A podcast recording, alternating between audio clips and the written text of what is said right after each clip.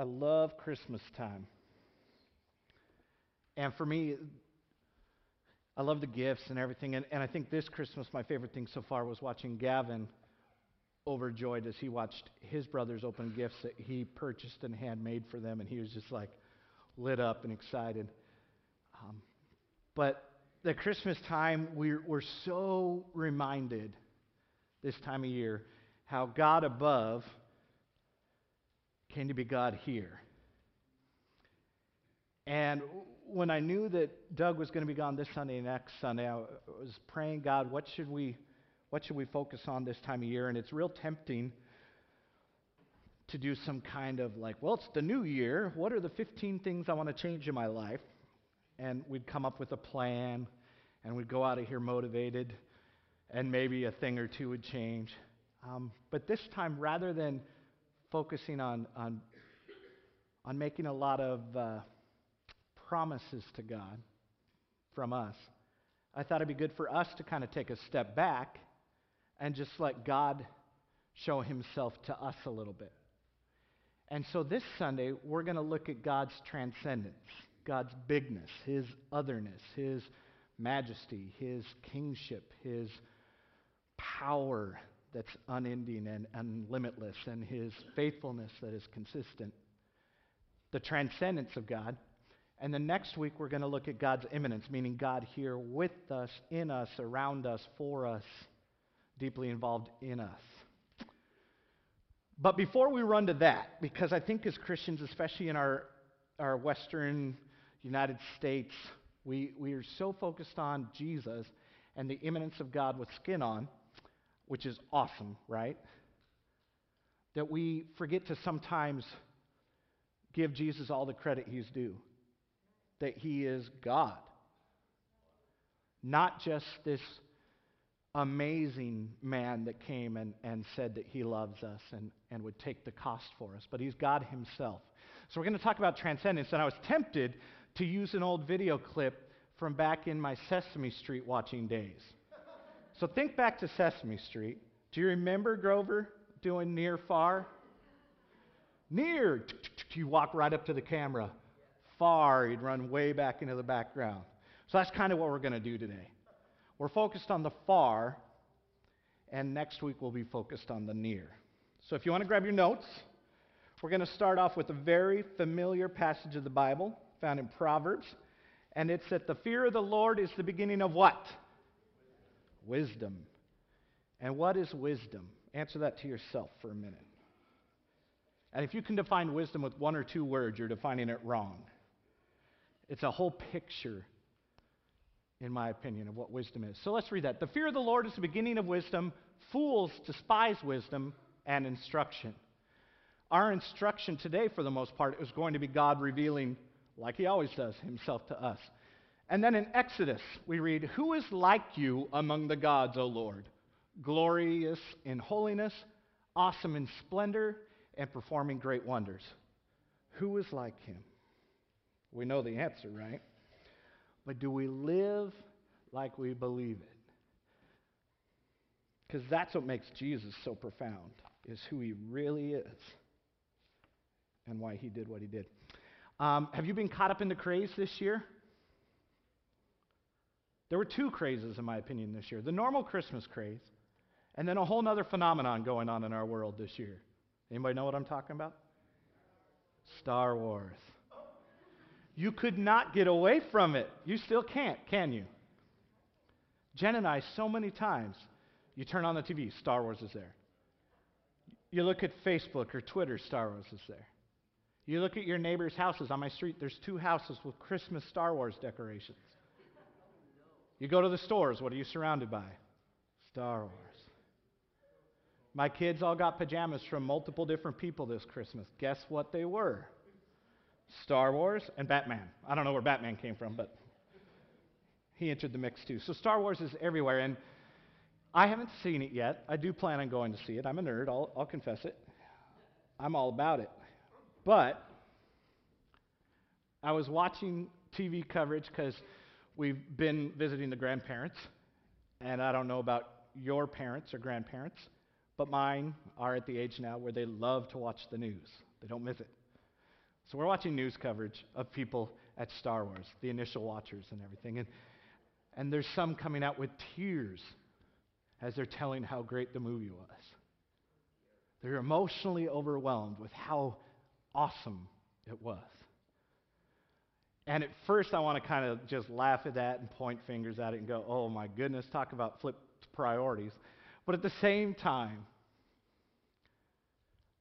am I that overwhelmed with God's godness? Which sounds weird, right? God's just being who God is. Am I overwhelmed? Am I actively overwhelmed? Am I emotional in my response? Am I blown away? Or am I just kind of yada, yada, yada? The first third of my life, I grew up in Seattle, Tacoma area. And if you know that area, you don't see much of the sky. Right? And so once in a while, we, we would say things like, oh, the mountain's out today, which meant that you could actually see far enough to see the mountain. And once in a while, you'd see some stars. But then my family moved to Eastern Oregon, to a little town that most people pronounce Umatilla, but we say that it's Umatilla. And when I got out there, well, for one, you can see miles in the daylight because there's nothing out there, which was took some getting used to, seeing so far. But then at night, I could see stars, and I was overwhelmed by that. And I thought, that's pretty cool. But then I remember one day in college when Jen and I went to visit some friends of hers that were pastors in a town called Prospect. Anybody know where that is? It's a little smaller than Umatilla. Um, and it's outside of Crater Lake area. And we went there, and one night we went on this long hike into Nowheresville. And then the guy said, hey, let's just stop and look. And then I was overwhelmed. Because all the stars that I'd seen before that I thought were so amazing and, and had pointed me towards God's awe were there. But there was like ten more layers of visible stars. You know what I'm saying? And there was no polluting light from anywhere around. And it was just this amazing depth of stars. And I'm like, oh. I, I, we didn't even know how to talk about it at that moment. We just stared and tried to make sense of that array of stars. And if we'll let ourselves just take a moment and stand or kneel in God's presence and just try to take him in, it's a little bit like that. Too many stars to count, too many layers to try to figure out. Your eyes and your mind are overloaded trying to make sense of it, or even put put mental handles on it so you can, can grasp what's going on. There's a passage in Psalm ninety I want to read to you. I don't have it on the screen, so you'll just have to listen. It says, Lord, you have been our dwelling place throughout all generations. Before the mountains were born, or you brought forth the whole world, from everlasting to everlasting, you are God. You turned people back to dust, saying, return to the dust, you mortals. A thousand years in your sight are like a day that has just gone by, or like a watch in the night. He's huge.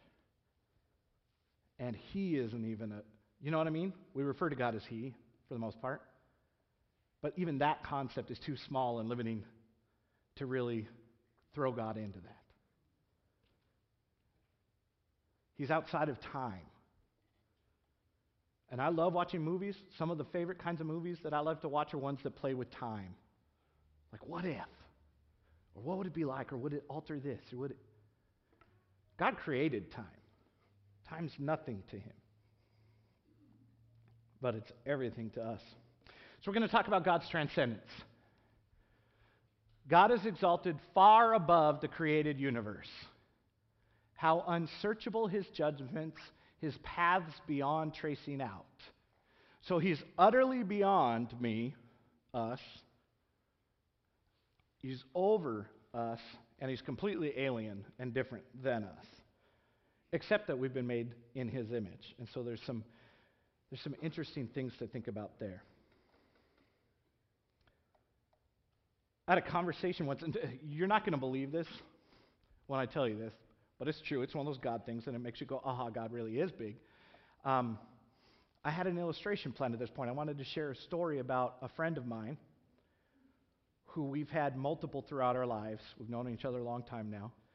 Long, intense, excited conversations about who God is and theology and just kind of everything.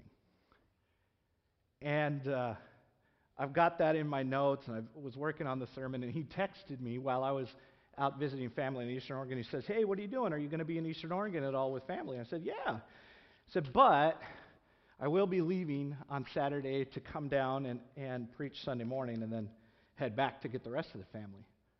You should come. And I just threw that in there for kicks. But uh, Major Aaron Johnson is seated in the back row right over there. He's the one with more gray hair than me. I'm going to point that out. Don't pay attention to any of the other differences. They don't go in my favor. Um,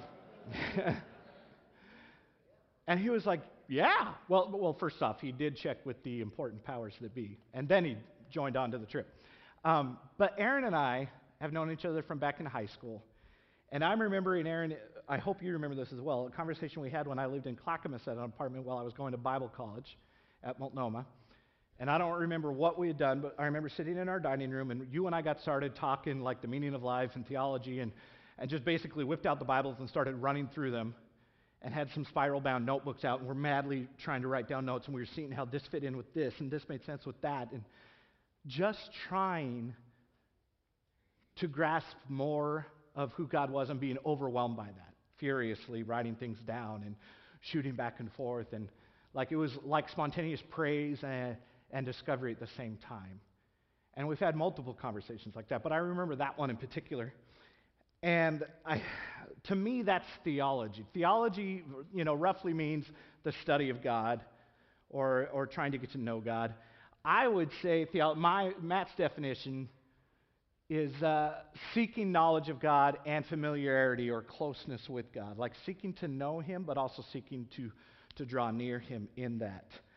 Um, and I would say like grasping, like just trying, right, to get to know God more and more. And that the proper result of theology then, in my opinion, don't tell this to my seminary professors, I don't know if they'd agree. Number one, growing in wonder and awe in response to God, growing in my wonder and awe in response to who God is. And then number two, increased allegiance, meaning that as I grow in wonder and am overwhelmed with who God is and what he does and what he's about, that I fall more and more in love with and in line with that. Does that make sense? I found a great quote that I think explains uh, kind of why we're looking at these two things, transcendence and immanence, for the next two weeks. Because if you ask me, two of the core concepts of who God is to us are wrapped up in these two theological points, that he's other and bigger and transcendent, and that he's here, now, and involved.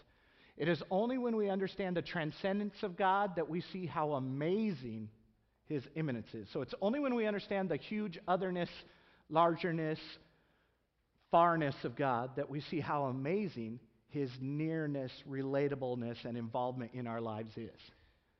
And what a huge privilege it is to be able to enjoy God's intimate friendship. Which, if we let that soak in, that's just huge. So on the one hand, we're talking transcendency. Let's go to the next slide there. Here's some definitions straight from Webster's. Transcendent means going beyond ordinary limits, surpassing, exceeding expectations.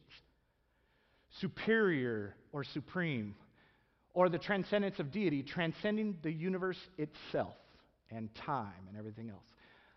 Then on the flip side, immanence, remaining within, indwelling something inherent and there, of deity, indwelling and being in and involved in the universe and time, and Emmanuel, God with us, which fits so well with our season. Also my favorite Christmas song. Oh come, oh come.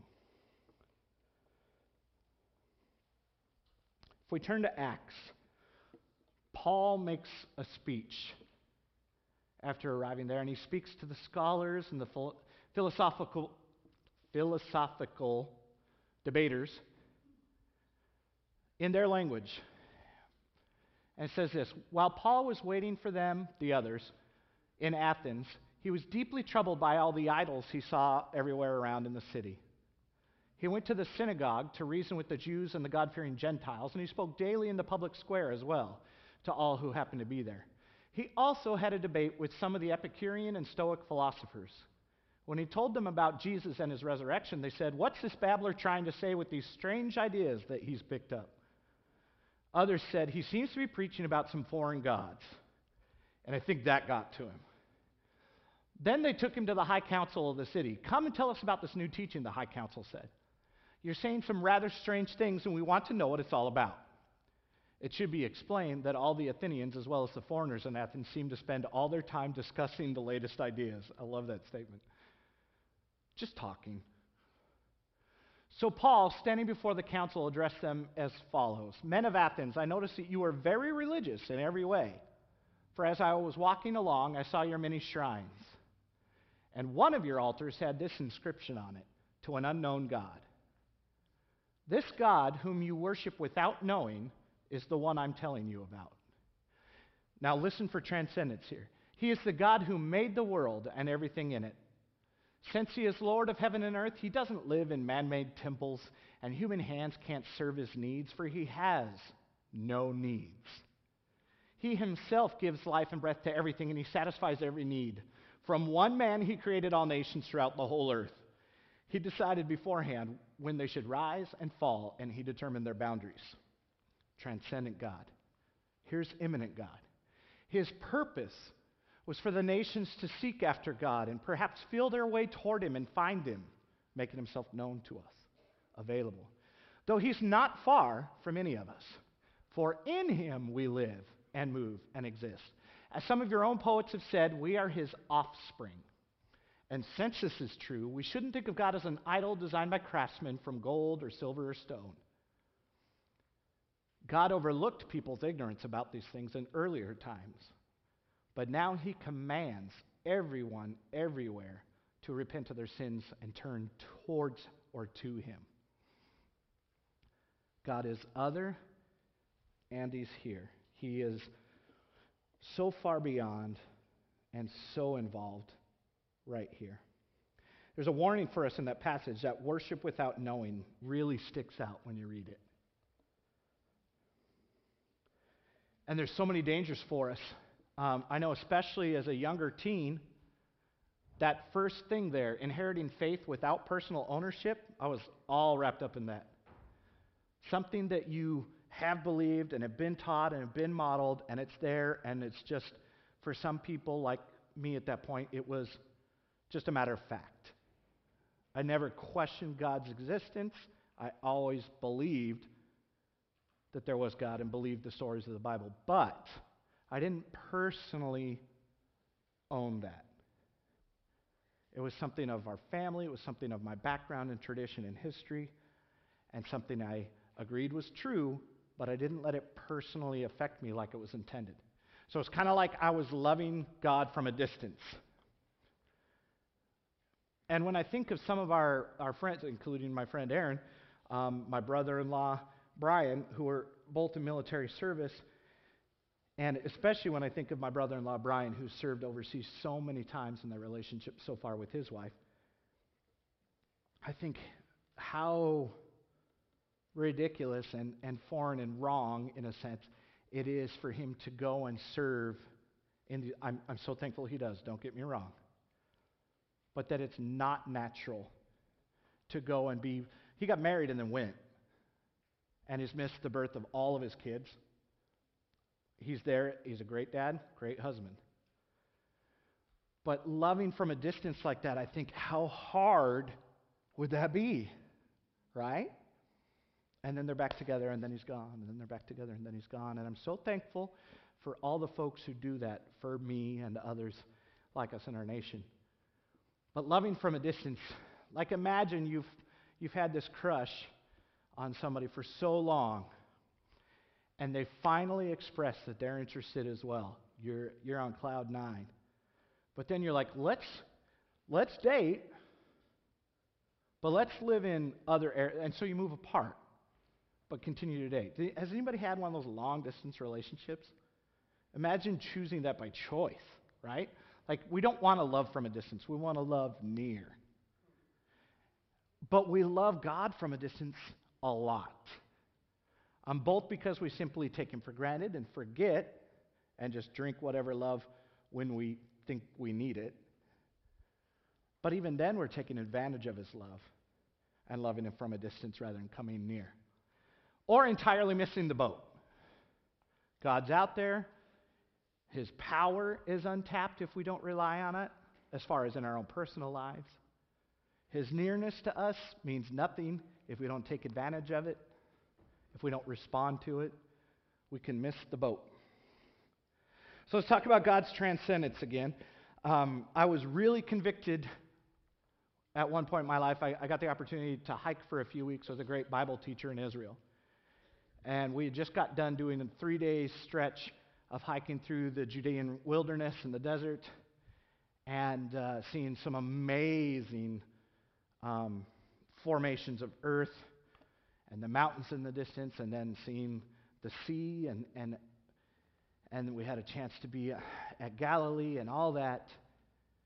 Um, but then one day, following all that, we come hiking over this rise above a, a well-preserved Um, Greco-Roman city, just like you would picture, like in, you know, the encyclopedia or something, with tall marble columns, granite columns, and and a gymnasium, and an auditorium theater, and the university, and this amazing main road.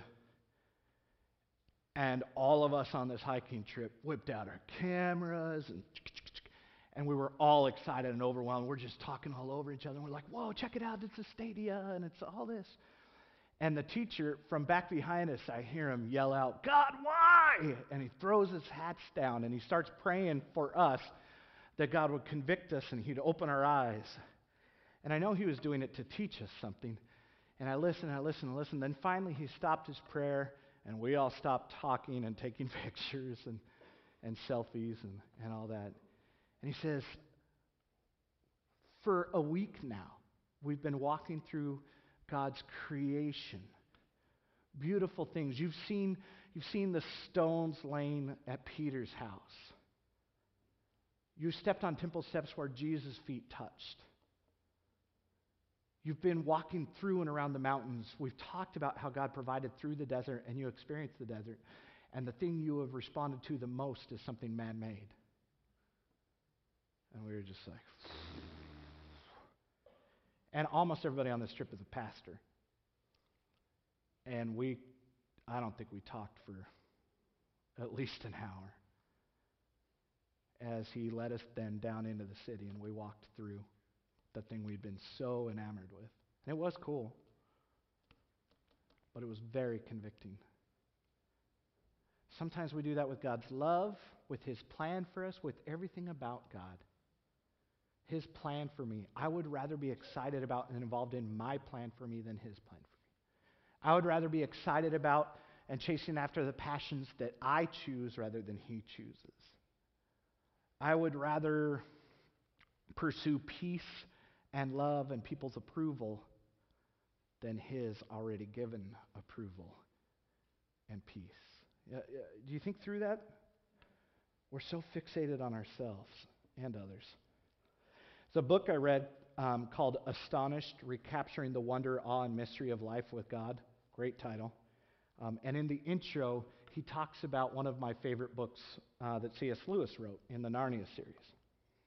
And he's quoting uh, a moment when Lucy has had a chance, if you, if you know the Narnia series. Uh, Lucy is one of the daughters of Eve, one of God's children. And God is represented with by a lion, Aslan. And she's laying down with Aslan after coming back to be with Aslan in Narnia. She had met him before, and she's back now.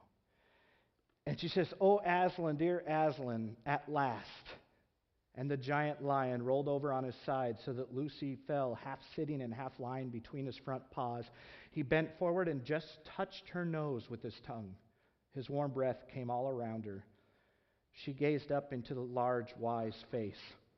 "Welcome, child," he said. "Aslan," said Lucy, "you're bigger." "That's because you are older, little one," he answered. Not because you are, said Lucy. No, I'm not, said Aslan. But every year that you grow, you will find me bigger.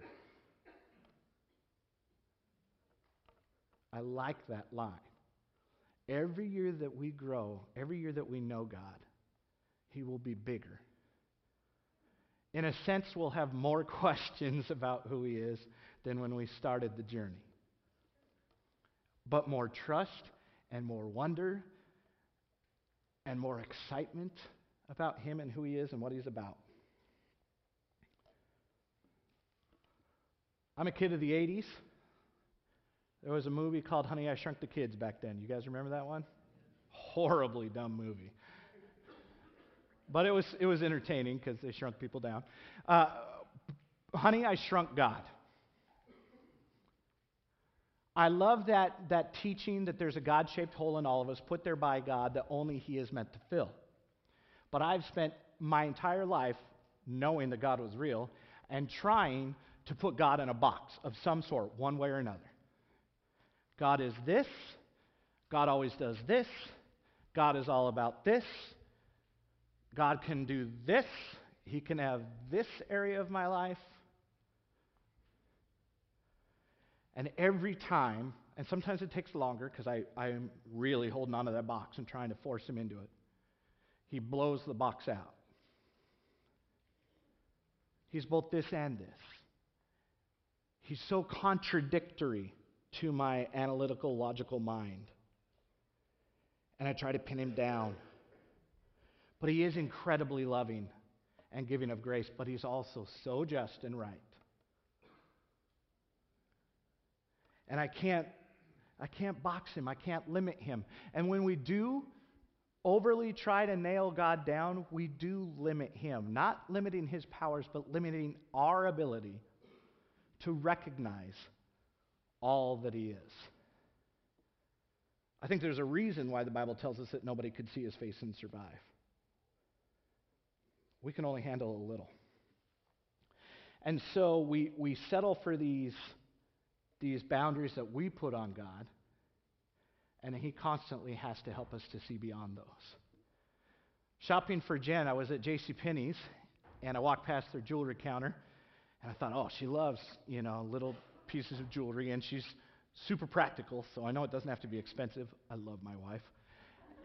And I'm looking at these, and there's this one that caught my eye. It was really pretty, but I couldn't buy it because it said on it, true love comes from within. And the more I thought about that, that really bothered me. Because, yeah, I can see where they're going with it, and they're very much trying to redefine what love is, right? To say true love is not all that other stuff. It comes from within. But then I was like, no, true love is definitely from without.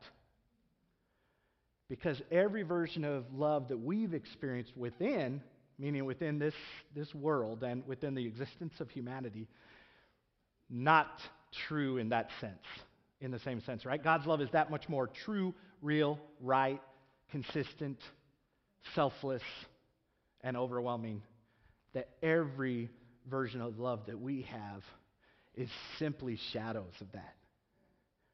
And I think we had an amazing example this morning with the Hughes. That's love, and that's amazing love and commitment, but even that is blown out of the water by God's love. True love comes from without, and we're so glad. True strength comes from without, outside of us and outside of our existence, and we should be glad. But sometimes we're not, because we want to be strong and we want to be put together and we want to have it figured out. But when we're in that place, we're not allowing true strength to be our strength. True truth is from without. It's from outside of us and outside of our existence. It simply is true. And even though so many things in this life don't measure up to God's truth, it doesn't change what He says is true. And the fact that He, and one of the things I love about our Free Methodist tradition and be a part of this church is the Free Methodists are all about acknowledging that God has this plan of restoration and healing for all of creation and all that he does. And that's what he's about. True truth is being restored over time by God the more and more we allow him to speak it into us. He is greater than I. Have you seen those bumper stickers? It's one of my favorites. And I don't like bumper stickers, but I like that one. If I ever find one, I'm going to put it on my car. He is greater than I. God's overwhelming greatness should always drive us to wonder and awe. And when you are in awe or you are overwhelmed with wonder, what do you do? How do you respond? What's it look like to be in wonder or awe? You probably saw it from some kids around Christmas time. What's it look like? Right? You can hear it. You can see it. My boys still believe Santa's real. And they knew it was me dressed up as Santa out there when we had the open house, and they said, "Oh, Daddy, we know you were just helping Santa that day, but the real Santa's coming." I mean, what? And then when Santa's gift showed up and the plate full of cookies had all but one eaten, they're like, "Whoa!" That's wonder and awe. Plato said that all philosophy begins with wonder, and that once something is fully explained and understood, the mystery, the wonder, and the awe are gone. I'm so thankful God doesn't fully explain himself to me, while at the same time it's my chief complaint to him, right? God, I want to know why. God, why this? God, why that? God, explain this. Did they have a belly button? God, tell me all the answers. But I'm so glad he doesn't. Because believe me, if God can fit in this head, we're all in trouble. Big trouble.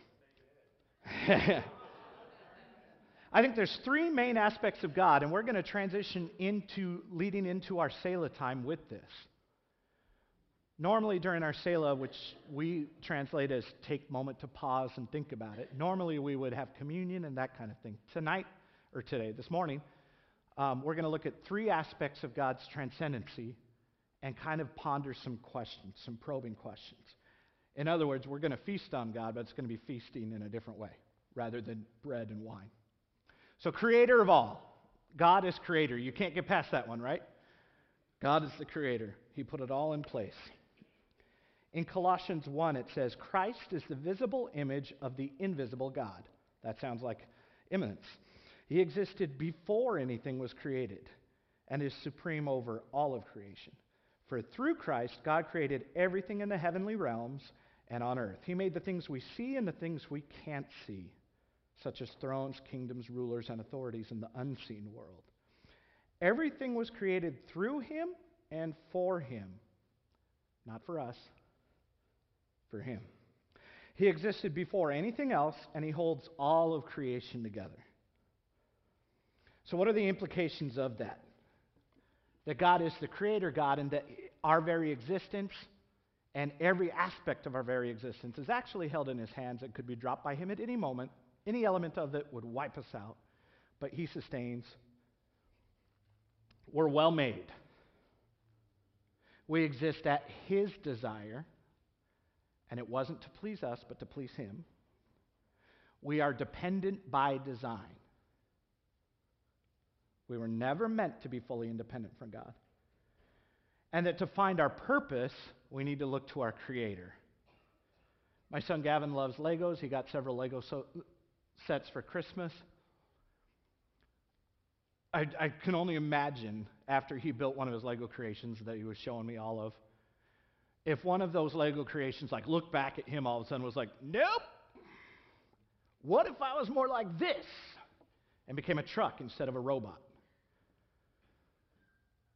Right? Gavin would be blown away and upset, and rightly so, because he was the builder, designer, creator, and he knew what that was supposed to be.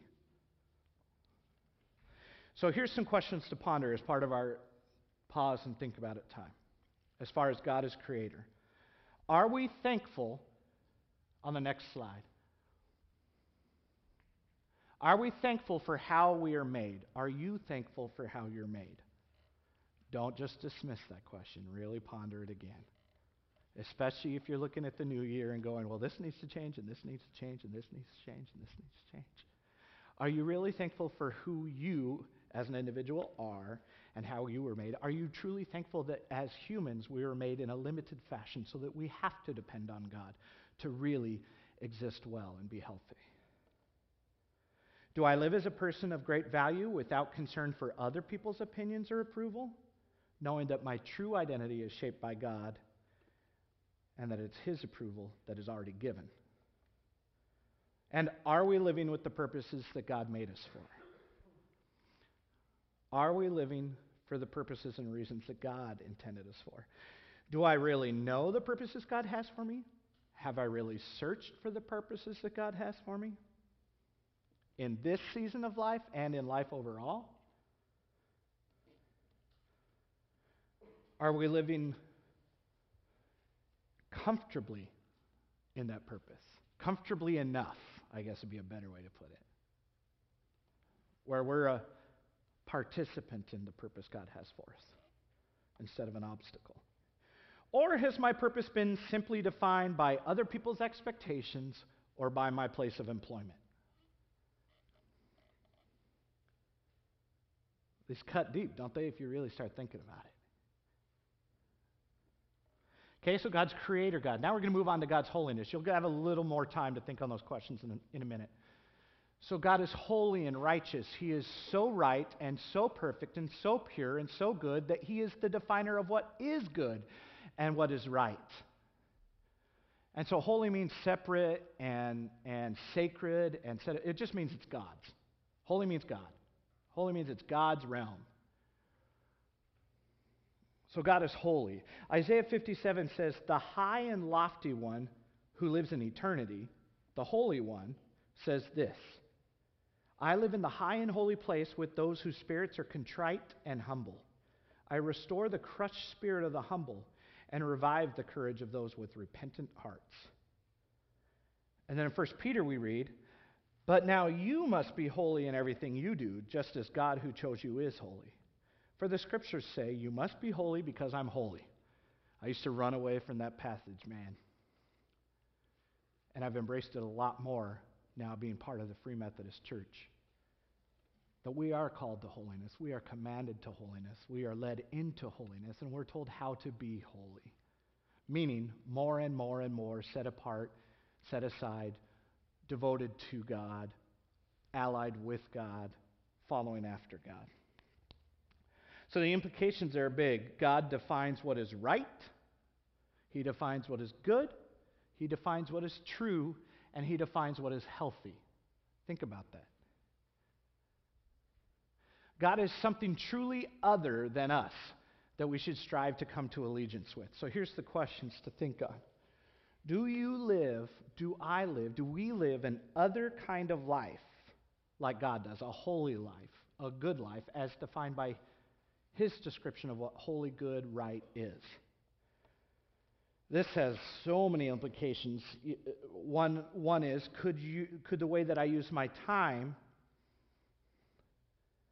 if I apply this principle, the way that I use my time might be called into question by God?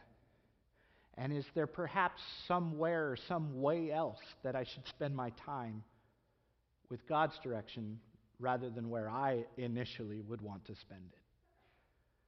And we could talk about money and resources and spiritual gifts and all that, but I think for me at least, and I think for our society, time may be the biggest or most costly or, or the one that we're most aware of. When I'm asked to, to write a check, I feel it and I can do it because I'm not like rich, but I've got money. But when I'm asked to give my time, that's a deeper level of commitment, right? You know what I'm talking about there? And then secondly, are we letting God define what is good for us? Or are we defining in our own life what is good for us, or are we letting other people define in our life what is good for us? Some of the things that, with God out of the picture, that people would fully agree are healthy, right choices to make, with God in the picture, might not be. A book that I love and hate at the same time is called Boundaries by some Christian counselors. It's got incredible good stuff in it. But at the same time, if anybody's going to tell us to drop our boundaries and be pushed beyond and to give more than we should, it's going to be God. And it should be God.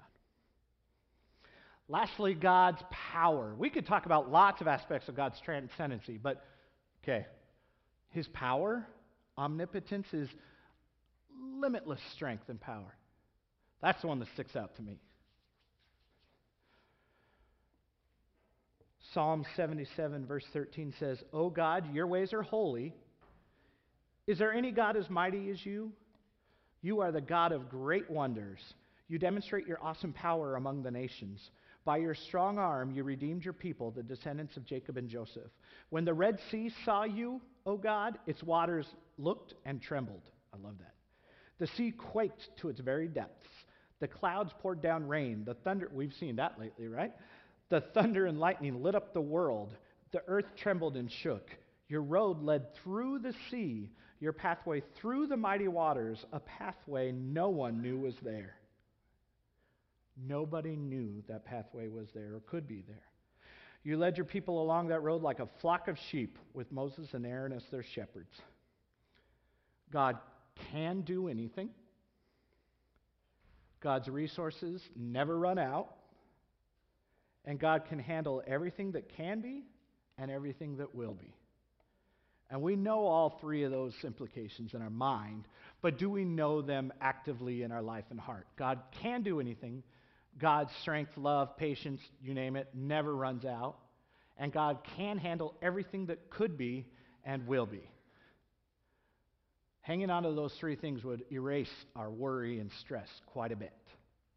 And so when we find ourselves in those places, we have to go back to those simple but profound truths of God's otherness that's beyond us. Are you draw, here's the questions to think on for this. Are you drawing on God's strength, power, wisdom, and love in your life? Or are you relying more on your own? Because where God's doesn't run out, ours certainly does. Does how I spend my time in life show a pattern of seeking after God? Am I being fed by God and reading the Bible, speaking and listening to Him in prayer, worshiping with others, and seeking wise counsel? Am I running on empty? Are you running on empty in life? Or feeling like you're just kind of in a survival mode, just getting by? Which we all end up at, at times, but staying there. Do you believe and actively trust that God can, and here's the kicker, and if He thinks it's good, will? And are we able to swallow that pill when God's version of good is different than ours? We need to choose to be overwhelmed by God. Who knows this old song? My God is so big, so strong, and so mighty. There's for you and me. That was drilled into me as a kid. My God is so big, so strong, and so mighty. I want my God to be bigger than anything I can consider. Definitely bigger than anything I face. And I want Him to overwhelm me. Before we left town, we were in a hurry, and so rather than cooking dinner, we took our boys to Sizzler.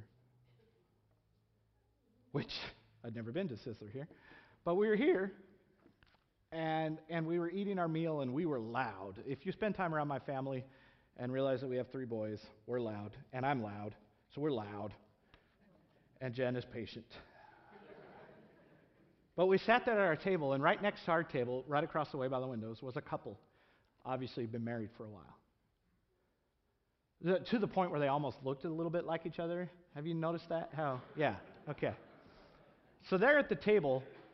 They're there before we start our meal, and they're there after we start our meal. The entire time, I'm noticing two things. One, that we're loud, and we're near them. And so my mind's like, how do I keep this all under control? While they're running to grab ice cream. And then the other thing I'm noticing is that they never spoke a word to each other until he went to go get ice cream, and he offered for her to come, and she said, no, no, no, you go ahead. That was literally it. the entire time we were there. And believe me, in the amount of time they said that one phrase, our turbo-tongued family said a lot. And I just thought, man, well, one thing, they're comfortable with each other. And so that's kind of cool. Like, silence, I guess, didn't scare them. But I also, I felt kind of sad, and and I'm, I'm sure at some point in my life I'm going to be sitting at a table in Sizzler seeing a loud family, and I'm going to be doing the exact same thing. But I, I thought, man, I hope I don't get to the place where all the mystery and wonder of this other individual, Jennifer, that I've been so blessed to have in my life, is been explored, and now we're simply there, and we just eat and look up at each other and look down at our food and look up at each other and look down at our food. You know, and I was, after a while, I'm I'm really getting fascinated. So I'm looking closer. I'm going, are they making eye contact and, and like doing those kind of things that, you know, married couples or dating couples sometimes do, give each other eyes and stuff? No. No, they were just there eating. And then I was, you know, I was talking with Jen about that afterwards, and, and we both thought about how we look at God, how seldom sometimes we look at God.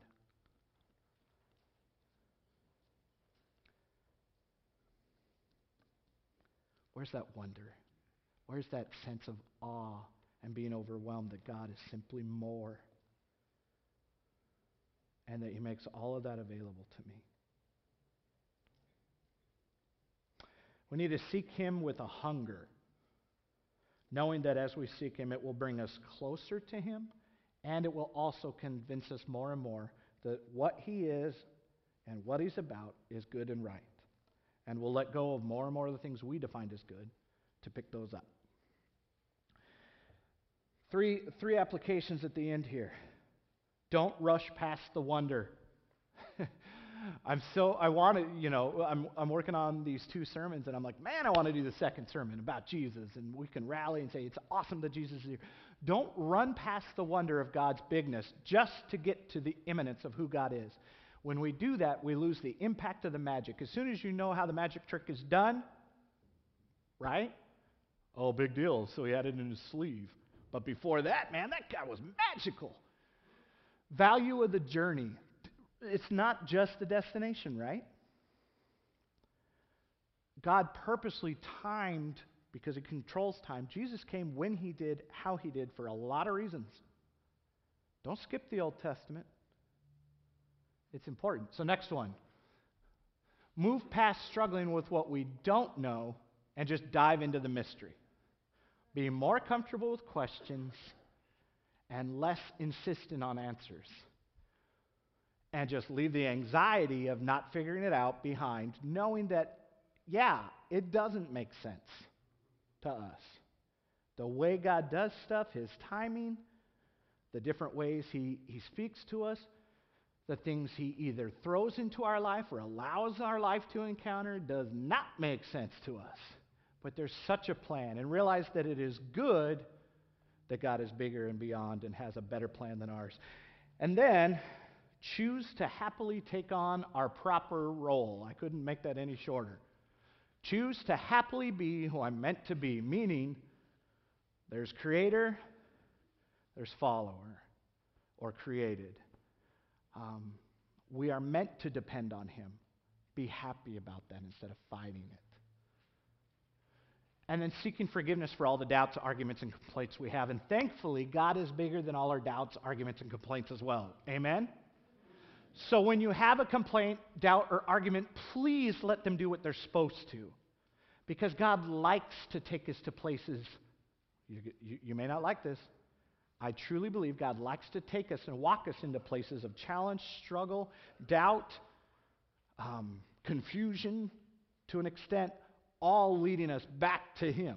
Not confusion for confusion's sake, but allowing us to be human and live in our humanity so that we see deity for how great it is and the love that He gives us through that. So when you have a complaint, doubt, or frustration with God, take it to Him every time. Go to Him. He's got big shoulders. He's super strong. Let Him have it. And then listen. And stand back. And humble yourself. and wait and see. Because God, I think God loves it when we wrestle with him. But you might limp afterwards.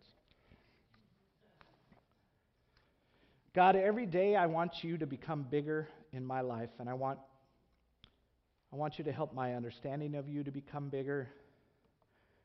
And God, even even though I know that as you challenge my my own perception of who you are and what life's about, even as you challenge and stretch that, God, it hurts. And I'm reluctant to let go of things at times, especially my own convictions. And sometimes those get in the way of your convictions that you're trying to plant in us. God, blow our minds. We are so thankful, God, that you came and that Jesus is our Savior. But we're so thankful that you created and that you provided and that you sustain, and that you make yourself visible as far off and as greater and bigger, but also as super near to us by choice. Break our, our limitations, God, and our the boxes that we try to throw you into, or the roads we try to force your plan down. Help us to be more open to your what we look at as curveballs, but for you, it's it's the straight and narrow path, the right way, the good thing, the best and right thing for us. And God, we're so thankful that in your patience, you allow us to make our own decisions and to walk down some paths that cost us, and you use even those costly mistakes and paths and and moments of, of strain. God, you use those, even those tools, to point us towards you and to lead us towards agreeing with what you say is good and right and holy and true. God, show us you this week. Help us to see you in creation. Help us to see you in relationships with others and in other people. Help us to search for you in the Bible, in the entire context of the Bible, God, and not just a few key passages that we love, but the big picture of you.